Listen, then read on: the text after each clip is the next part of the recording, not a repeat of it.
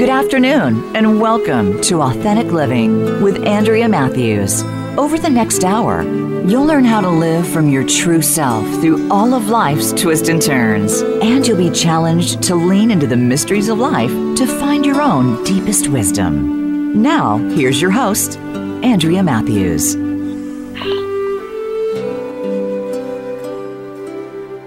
Good afternoon and welcome to the Authentic Living Show. I'm your host, Andrea Matthews, and today we're going to be interviewing Dr. Lindsay Gibson. Uh, and she comes to us today to bring some of her expertise on the subject of surviving and thriving, even though one was raised by immature parents. The central challenge of our adult lives is unloosening the toxic ties in which we were bound by immature parents. In fact, I would say that we do not mature into adulthood ourselves until we can heal from the wounds and the distortions of reality presented to us by immature parents. Somehow, this wound becomes the pathway to freedom, hope, and authenticity when we can begin the process of recovery.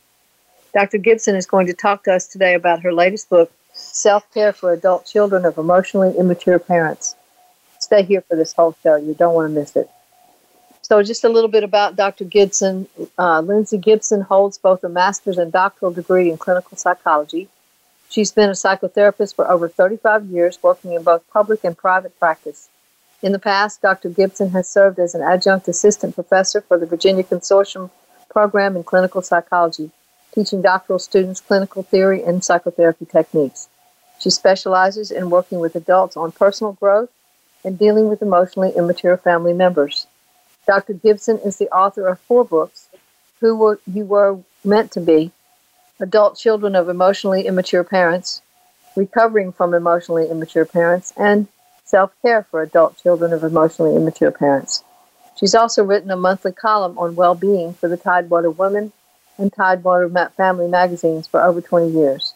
Her website is available at www.drlindsaygibson.com Dr. Gibson lives and works in Virginia Beach, Virginia. Welcome, Lindsay, to the show. I'm so glad to have you here today. Oh, it's my pleasure, Andrea. Thank you for having me. All right. Well, let's just sort of jump right in there. I want to know a little bit more about, uh, uh, you know, I noticed following your work that you specialize in your private practice and working with adult children of emotionally immature parents. What drew you to that specialization?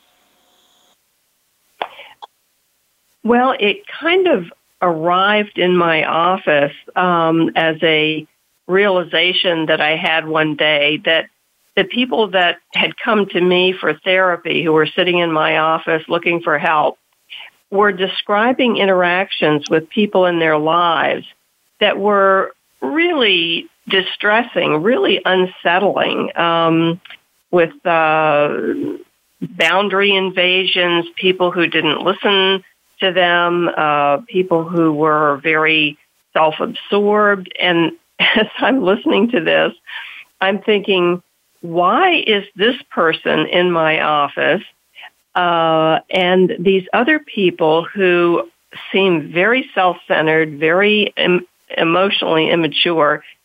They're out there uh, pretty much running wild, and yet this person who is suffering from their behavior is the one that's coming in to get a psychiatric diagnosis and be treated.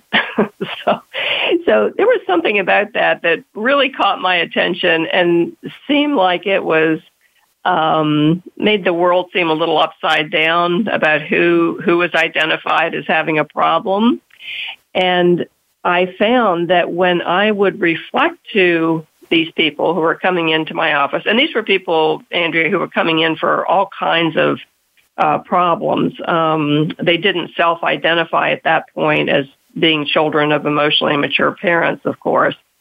But these people that came in, when I started to tell them about what I knew about emotional immaturity just from psychological development, uh, it really seemed to turn a light on for them about why they were going through the troubles that they were having in these relationships.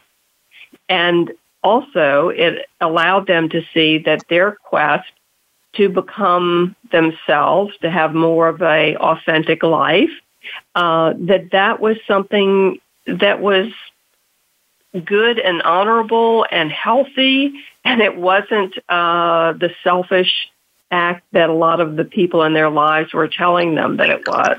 So, just working with a bunch of people with a bunch of different problems often led back to some kind of problem with these emotionally immature people. And that's when I got really interested in studying it more and expanding my ideas to be able to describe to them what I thought was going on. Right. Yeah, it just just it just sort of took a life of its own then, didn't it? Yes, it, it really did. And um, it begins to uh, make sense and generate more and more ideas as you go along and you see more people through this lens. And pretty soon, uh, it became something that I found I could talk about, um, you know, very easily, very clearly with people. And for the most part, many of my clients knew exactly what I was talking about and found it very helpful. Yep, yep. Okay, so in your earlier book, Adult Children of Emotionally Immature Parents, you tell us that there are four different kinds of emotionally immature parents. Can you tell us just a little bit about Yeah. Um, these were four types that I came up with after just talking to many people in psychotherapy and the types of issues that they had with their parents and the types of problems. And they kind of began to fall into these four categories. Um, the first one is what I call the emotional parent, and they are pretty much what the word sounds like. They tend to be very emotionally volatile, uh, mood swings, their emotions are uh, very intense. Um, they're very self-absorbed and they have a lot of trouble stabilizing themselves.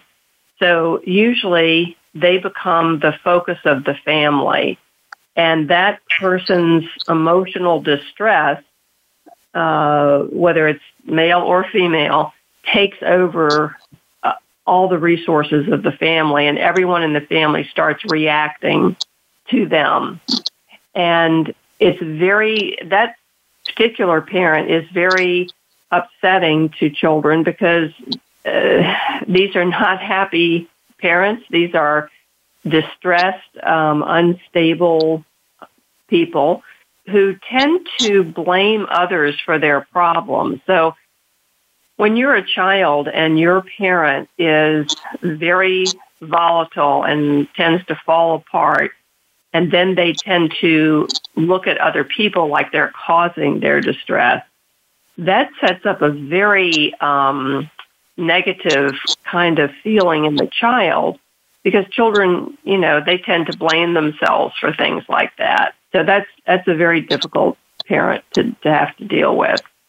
And then there is the driven parent, and the driven parent is the one that looks normal. In fact, in the American culture, they probably look better than normal because they align with our cultural values of extroversion, high activity, um, you know, getting degrees, uh, being successful in your job, having a lot of activity and social life. And yet what they lack is they lack the ability to just kind of be there for their children in a warm, compassionate way in which the child feels a true deep connection. These people kind of skate away from that and keep things pretty superficial and busy. And what they do is they like to improve things, um, and they are perfectionistic, so their children always feel like they're never doing enough or they've never accomplished enough. And then there is the um, rejecting parent, and the rejecting parent is just what it sounds like. They they don't want to be bothered. They don't want the kid around. Um, they have um, their own things that they like to do, and they are very annoyed by children. And so that parent is just experienced as kind of wishing that the child wasn't there, which is, you know, very hard on the child's self esteem.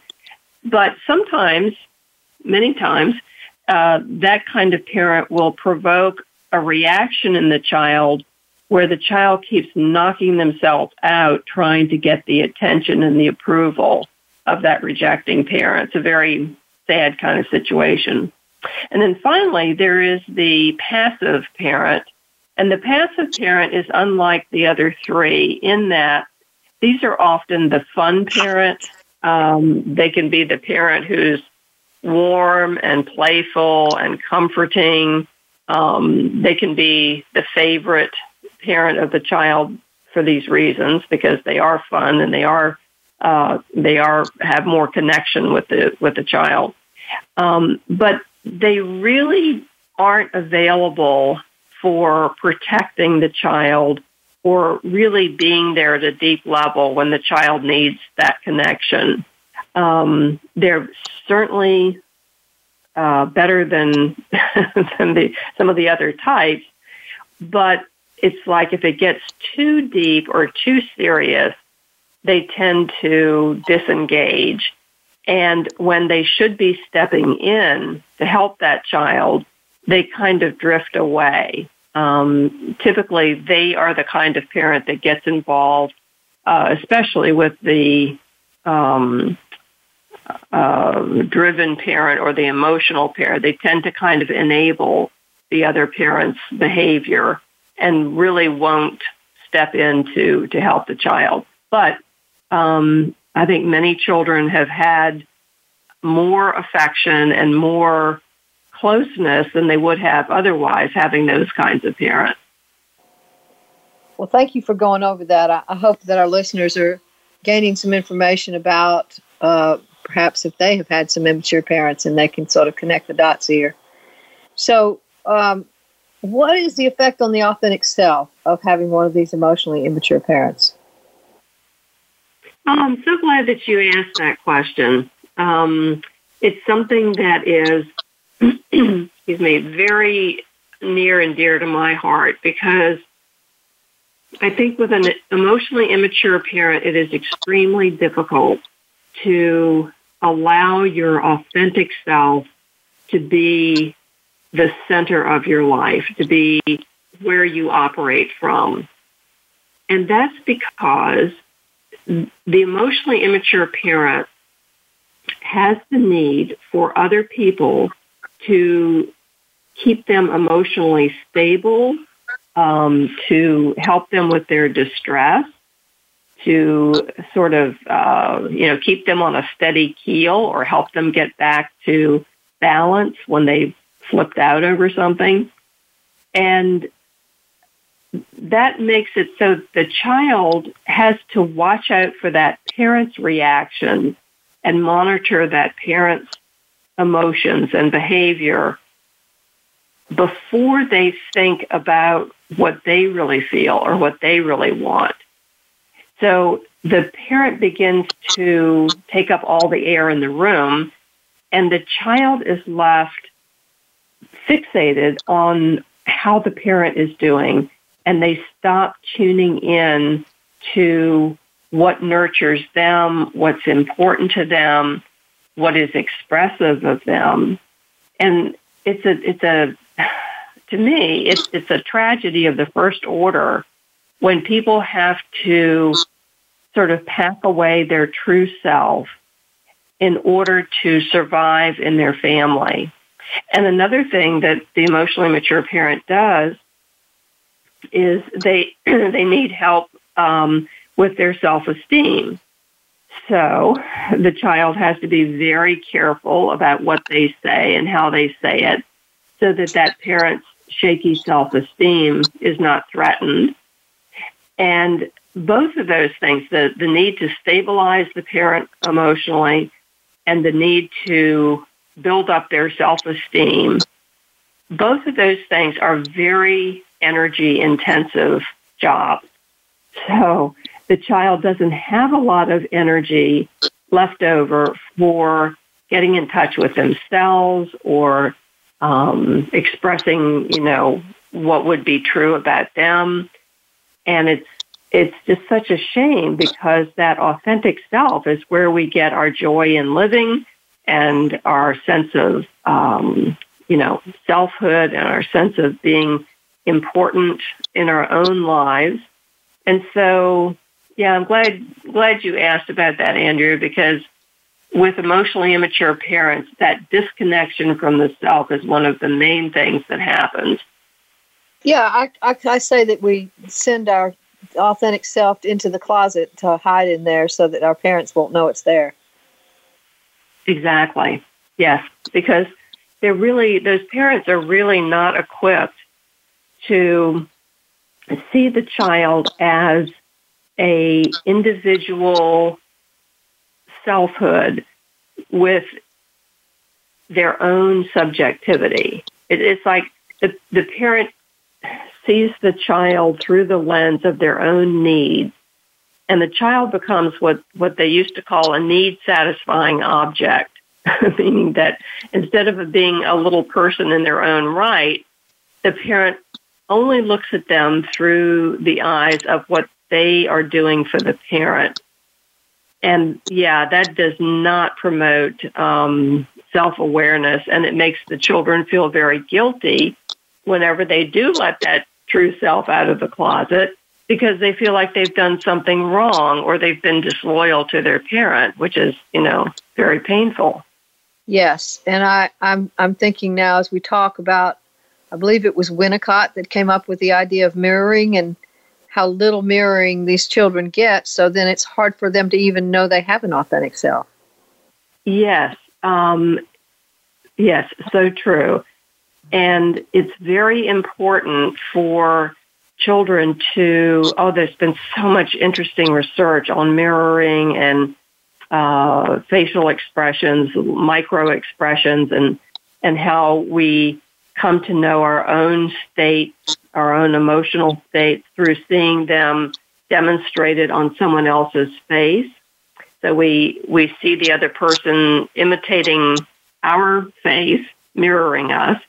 And then we look at their face and we say, oh, okay, okay, what is that? and then if we're really lucky, our parent says, oh, honey, you look upset. And then you're like, oh, that's what I'm feeling. I'm feeling upset. and and this this beautiful cycle of uh, mirroring and naming emotions and um, feeding back to the child, yes, you're a real person. You really exist in there. I know that there's a, a subjectivity, a self awareness that's inside you, and I'm relating to it because I'm interested in who you are. Yeah, that which teaches such an important step. Yes, and it teaches the child that the child matters. So, all right, we're going to take a break yeah. right now, and we'll be back in just a few minutes with more from Dr. Lindsay Gibson. Stay right here.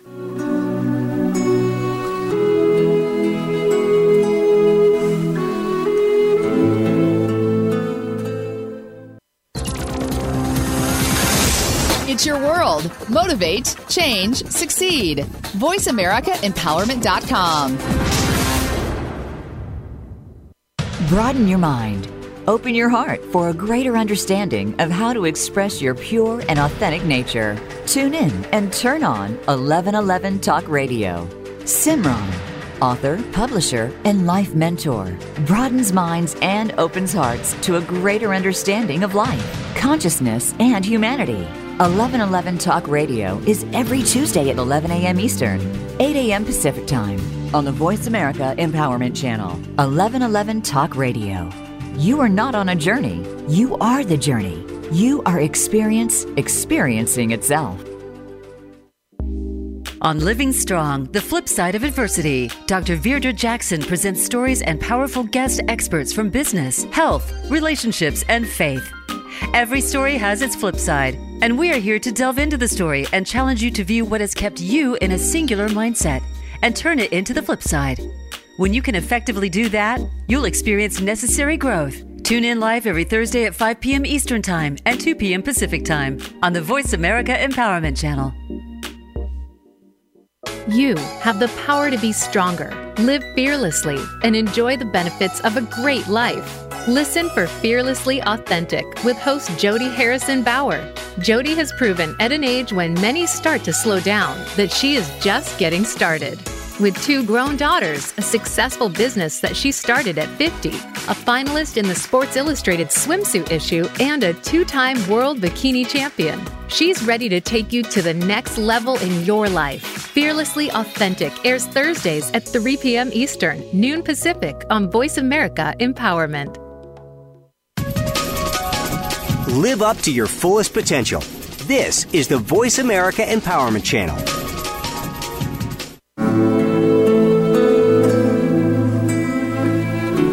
You're listening to Authentic Living with Andrea Matthews. We want to hear from you. If you have a question or comment about today's show, call in now toll free 1 888 346 9141. That's 1 888 346 9141. You can also send your questions or comments by email to Andrea at AndreaMatthews.com. Now, back to Authentic Living with Andrea Matthews. And we're back talking today to Dr. Lindsay Gibson about her book, Self Care for the Adult Children of Emotionally Immature Parents. And that subtitle, if you want to know it, is Honor Your Emotions, Nurture Yourself, and Live with Confidence. This is a great book, and it's a very, very helpful book. And I really would encourage the uh, listener to go out there and get it for yourself and read every word of it. You will not be sorry you did. Okay, uh, Lindsay, thank you again for being here. What is the effect of self deprivation and self neglect? Oh, that's a deep question. yeah, it goes right to the right to the soul.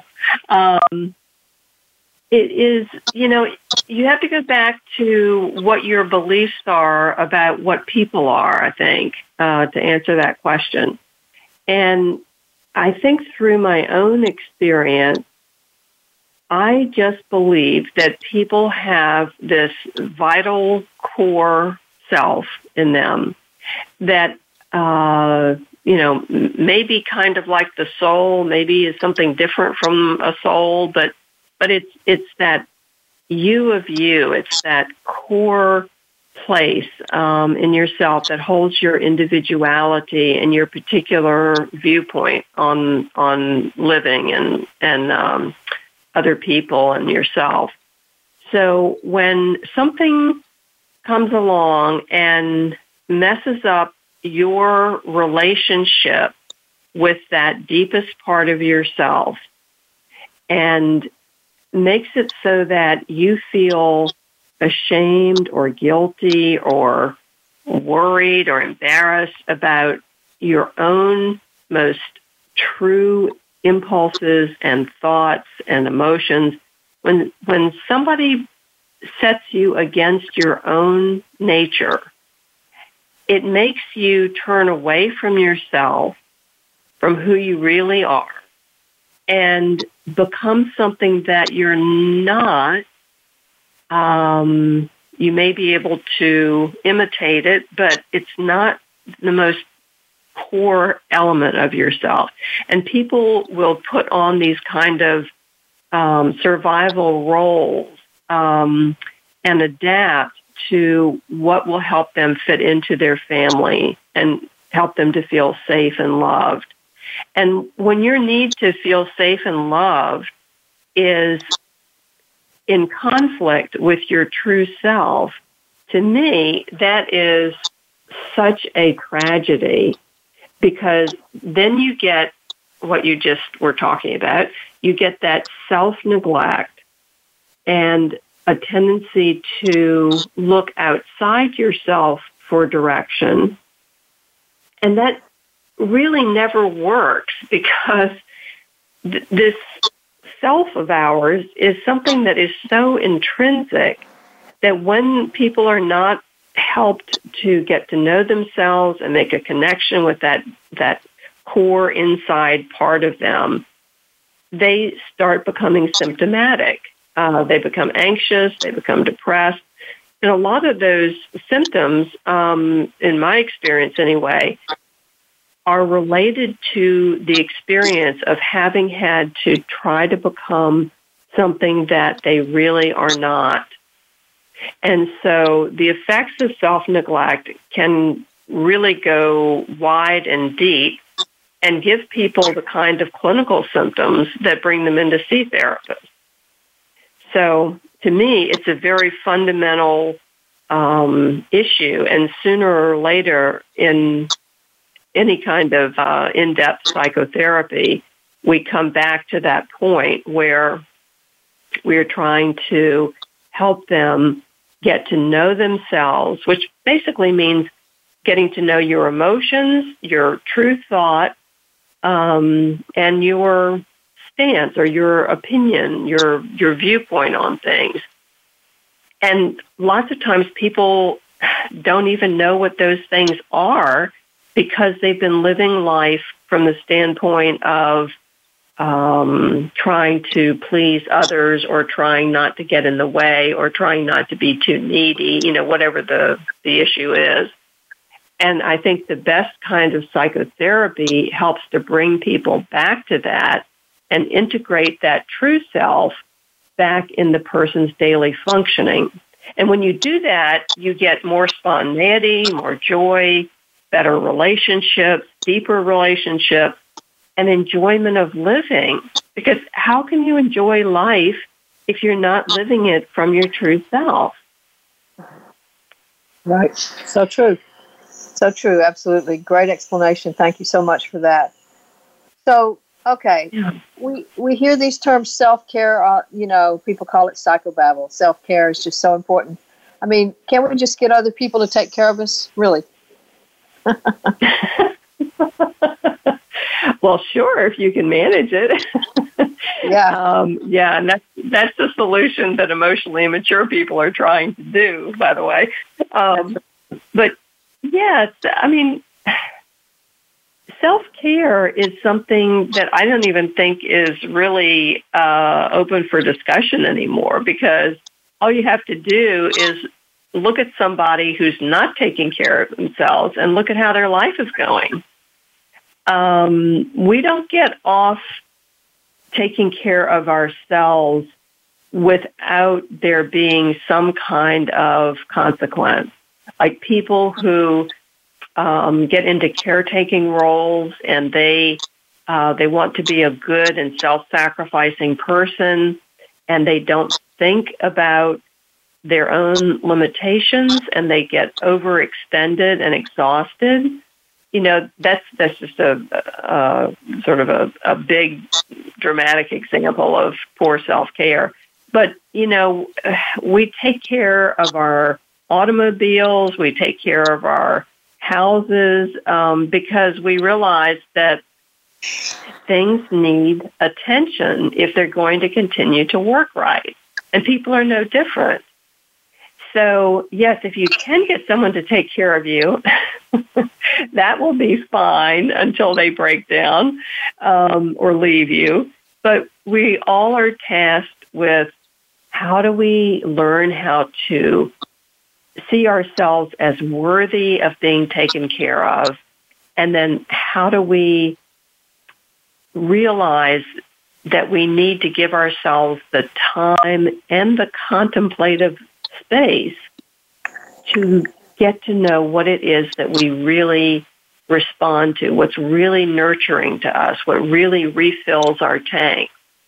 And that self care process is something that a lot of people have to learn in psychotherapy because they have been the ones that have been taking care of someone else, if not physically, um, certainly at an emotional level. So it's a mm-hmm. very important um, necessity to stress to people so that they don't feel like they're being selfish or egocentric if they think about what it is that they need to. Yeah. Yeah, that selfish thing is a big, big, big deal for a lot of people who come from emotionally uh, immature parents. They they don't understand that self is just important. They think of self as a machine to to or a mule, as I've heard uh, uh, Clarissa Pinkola Estes calls it a mule. You can think of the self as a mule you kick to get you where you want to go. And uh, Yeah. and anytime we think otherwise, we feel like we're being selfish. Yes, that's right, and and that is something that takes some real dedication and work to reverse in therapy. It it really, in my mind, that kind of attitude is brainwashing.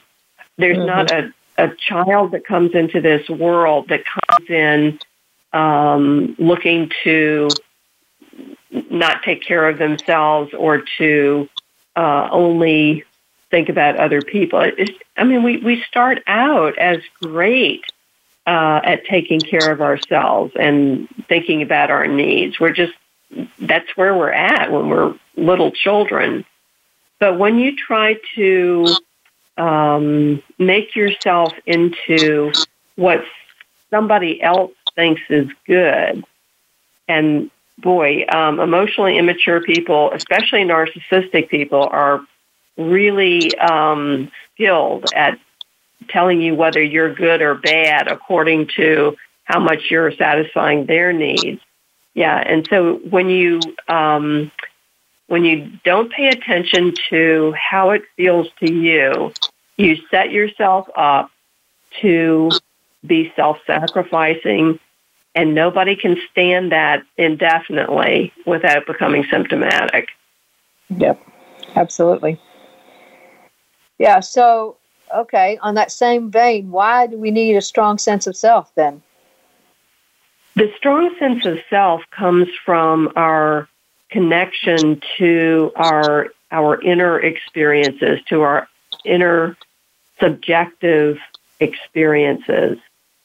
And we need that strong sense of self because it's what's going on inside us.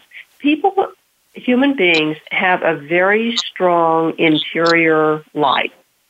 Um, you can chalk it up to imagination or, you know, um, our big brains, our educational system, or whatever. But the fact is that in order to get along in our societies, you have to re, um, uh, you have to rely on things that go on inside you. You have to rely on your judgment. You have to use your imagination to be creative and solve problems.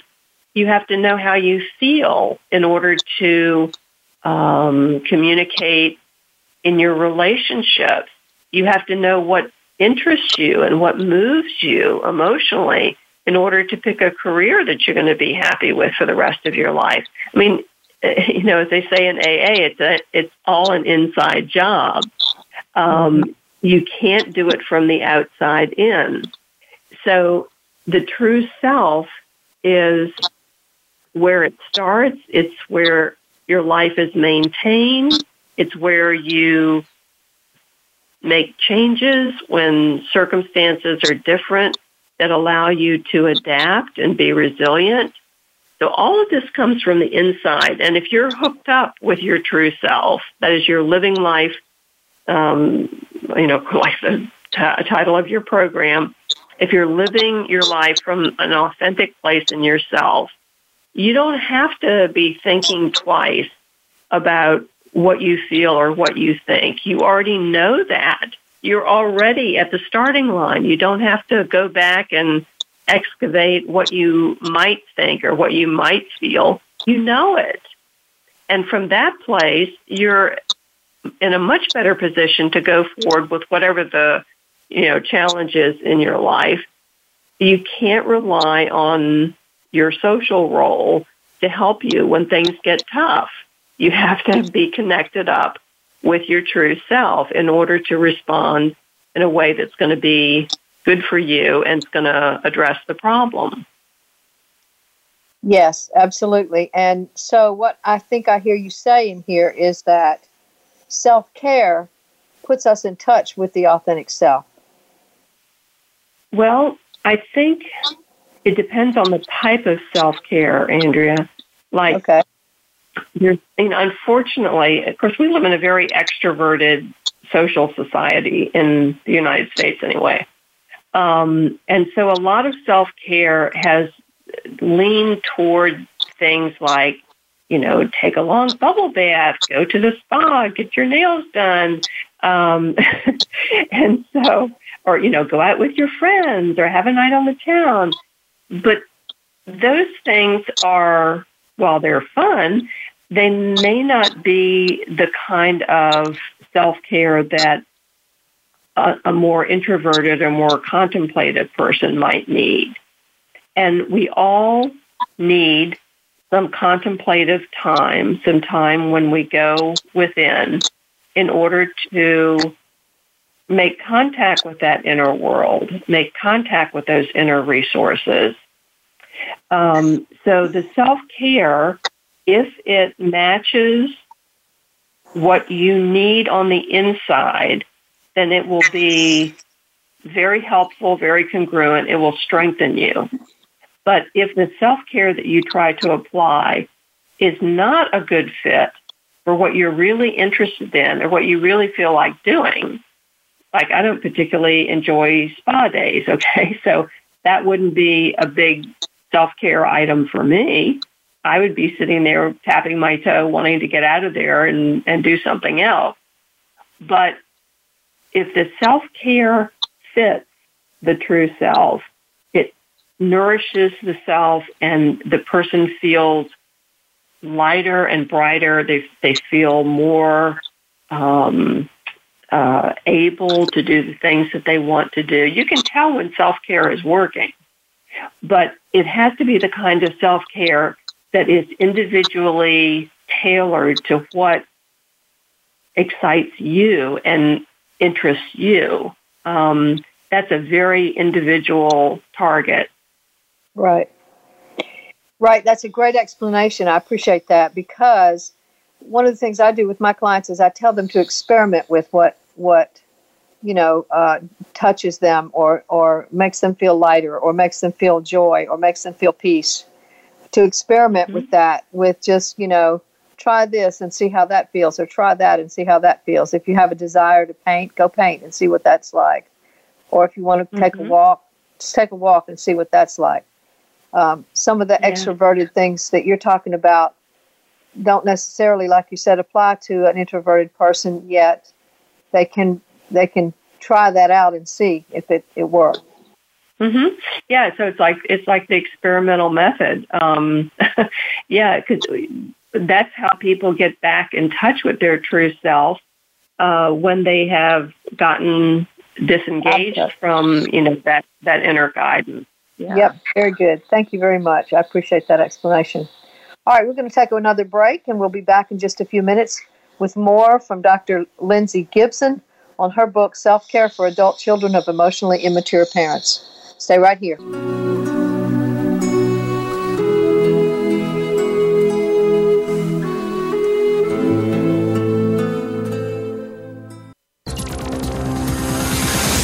It's your world. Motivate, change, succeed. VoiceAmericaEmpowerment.com. Things Worth Considering, featuring host Gord Riddell and Alexia Georgiousis is a program that's all about connections. The connections we make with our families, our workplaces, friends, and others around us. It's also about connections to ourself, spirit, feelings, and stories. Let us connect with you each week to explore who we are and what we can be moving forward. We can overcome the obstacles that stand in our way. Things worth considering. Airs live every Thursday at 8 p.m. Eastern Time, 5 p.m. Pacific Time on Voice America Empowerment.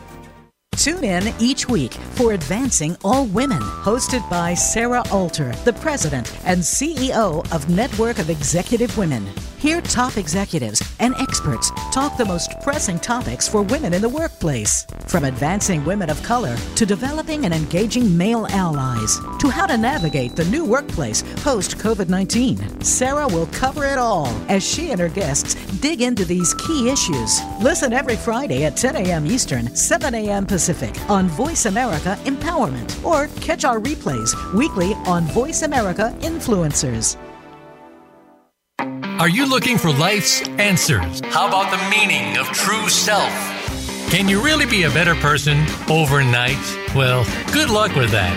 Now, if you really want to know more about this insane world and life we lead, tune into Dr. Gary Bell's Absurd Psychology. You'll learn about how the brain operates under different psychological conditions, some common sense. Heck, you might just actually learn something. Listen Tuesdays at 11 a.m. Pacific, 2 p.m. Eastern on Voice America Empowerment. Change your world. Change your life. VoiceAmericaEmpowerment.com. You're listening to Authentic Living with Andrea Matthews. We want to hear from you. If you have a question or comment about today's show, call in now toll free 1 888 346 9141. That's 1 888 346 9141. You can also send your questions or comments by email to Andrea at AndreaMatthews.com. Now, back to Authentic Living with Andrea Matthews. And we're back talking today to Dr. Lindsay Gibson about her book, Self Care for Adult Children of Emotionally Immature Parents. So, Lindsay, here's a, the uh, $66 million question How do we deal with difficult emotions such as anxiety, fear, anger, and sorrow? That's the, that's the hardest part, isn't it?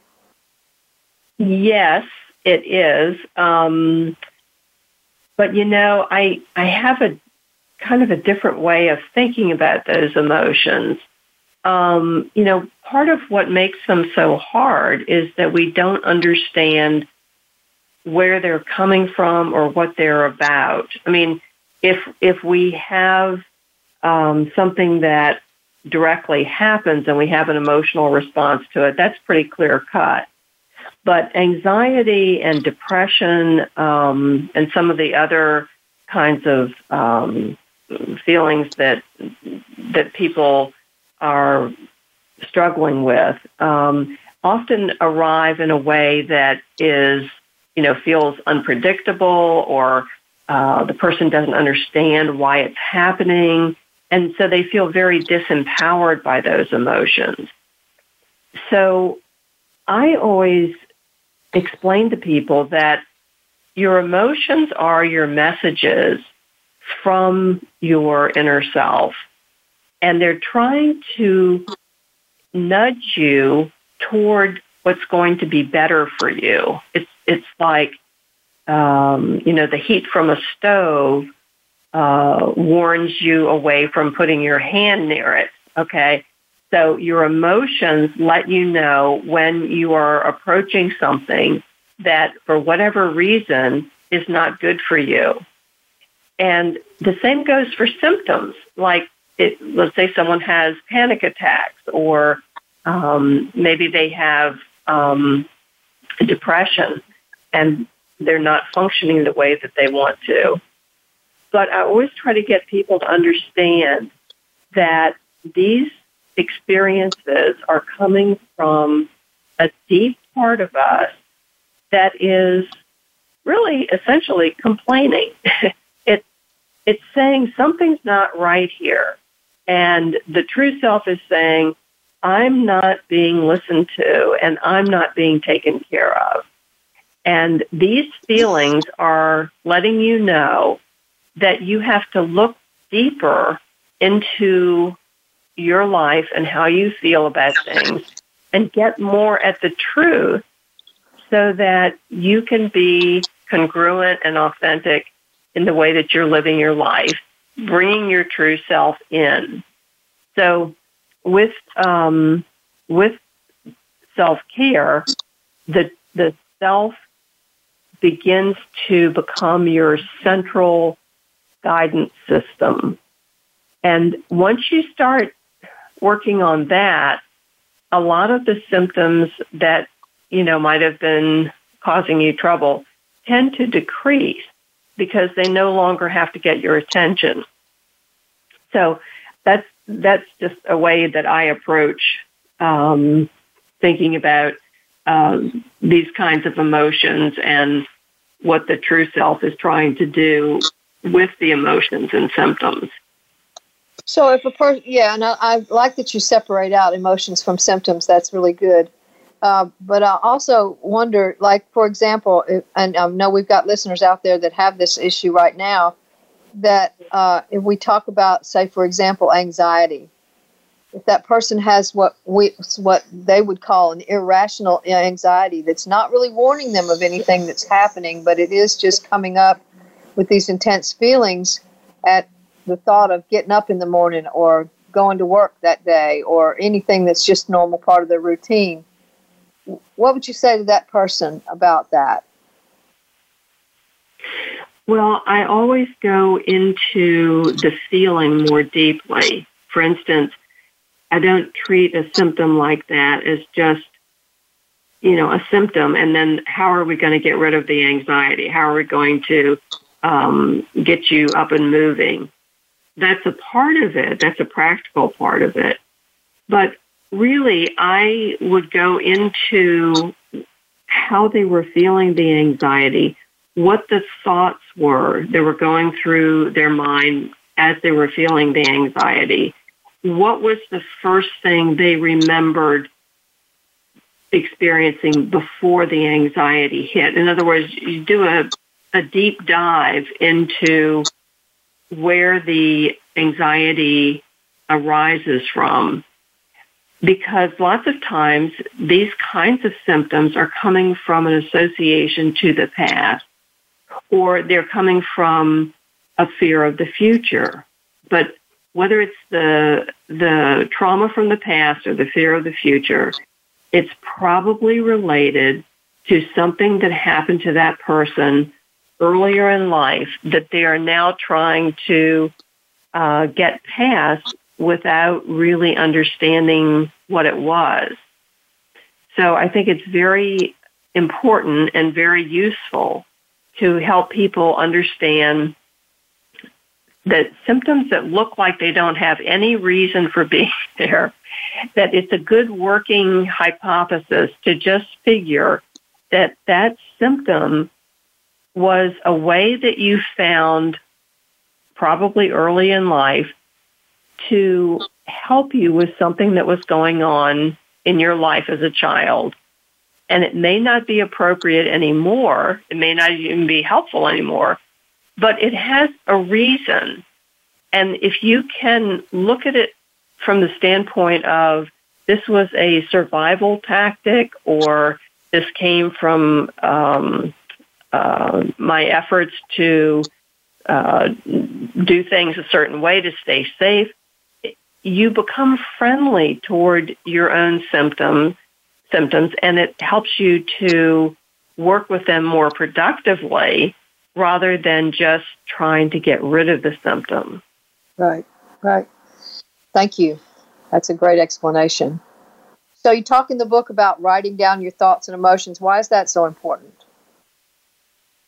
Well, a couple of reasons. Um, if you are worried about something, or if you are upset about something, if you are feeling hopeless about something, all of those experiences, you know, if you've ever had any of them, you you know how they swirl around in your mind, and then they swirl around in your gut, and you you can't, you know, you can feel like you're drowning in them.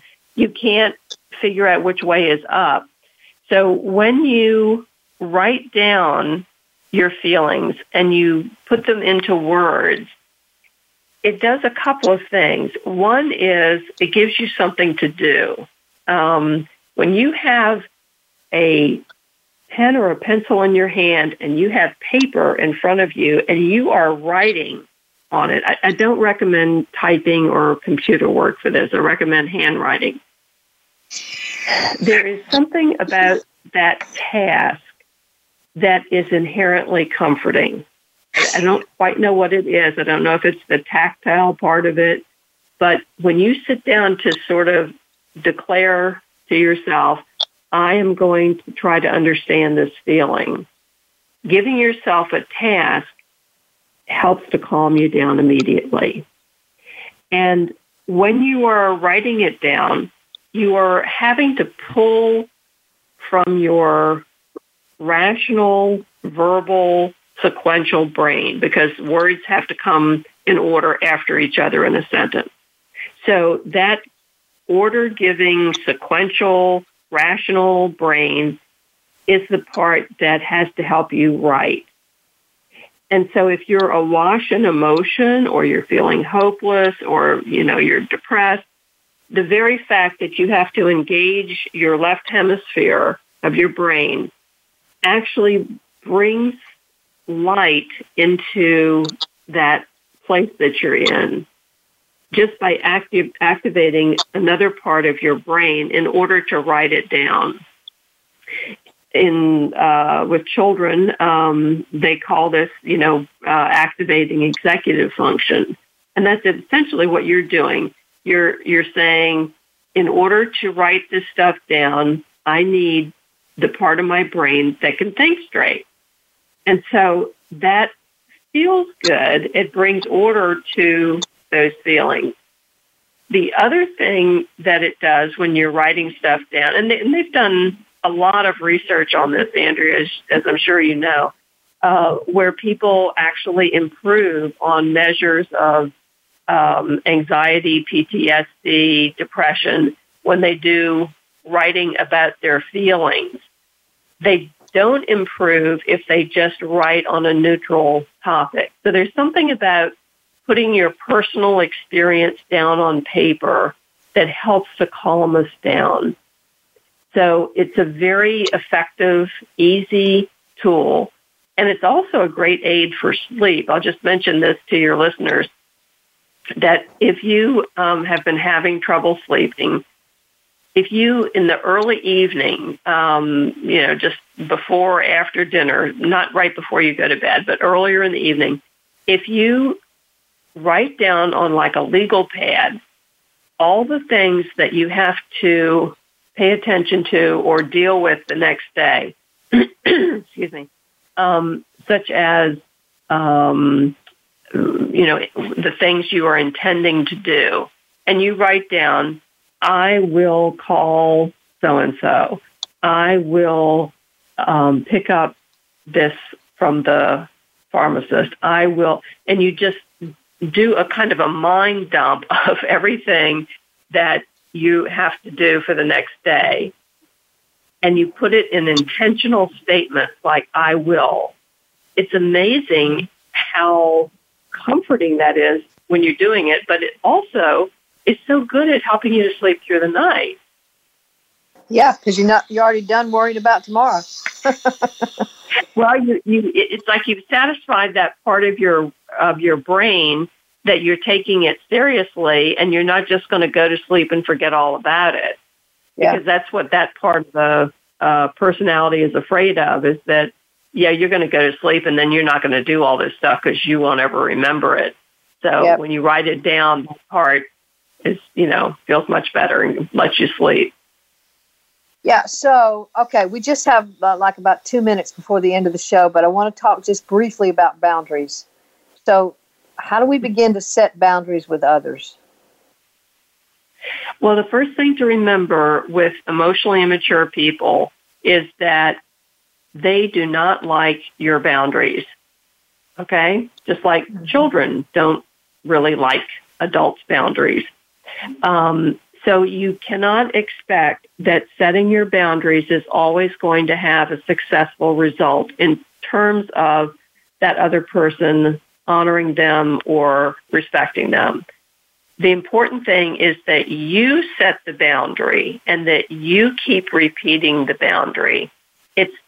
Because you are not helpless if they um, if they don't observe the boundary or if they you know, come across your boundaries anyway, you can still repeat, you can remove yourself from the situation. You can do a lot of things to enforce your boundaries. But the one thing you shouldn't do is expect it to be a success easily. So when people expect that I'm going to set the boundary and this person is going to listen and observe it, and then they don't, then people feel like failures. They feel like, well, I failed, you know, with my boundary setting. But I just want people to realize that boundary setting is not something that people who are emotionally mature will go along with. And you have to be prepared to keep consistent and keep setting the boundaries. And that's how you get your success. It's not just setting the boundary. Yes, yes, yes, yes. I'm so glad you said that because that is so true with so many of the people that I work with. They just think I've said it. Now they're supposed to do it. And if they don't, then somehow I just can quit now. I can quit, you know, taking care of my boundaries. Well, I wish we had more time to talk, Lindsay. This has been wonderful to talk with you. I would, I, we could, I could talk with you for three, four hours and be content. So, oh, but same, uh, we same do, here. and we do have to go today, and so we're going to have to end the show. But maybe we can have you come back another time. Oh, that would that would be delightful, Andrea. I'd love that. Okay. All right. Well, we're going to go now. Uh, remember, we're going to be coming back next Wednesday again. So I'll be talking to you guys again then. And remember, your job, should you choose to accept it, is to give birth to yourself.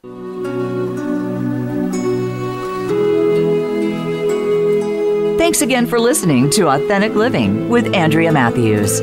Join us again next Wednesday afternoon at 1 p.m. Pacific Time, 4 p.m. Eastern Time on the Voice America Empowerment Channel.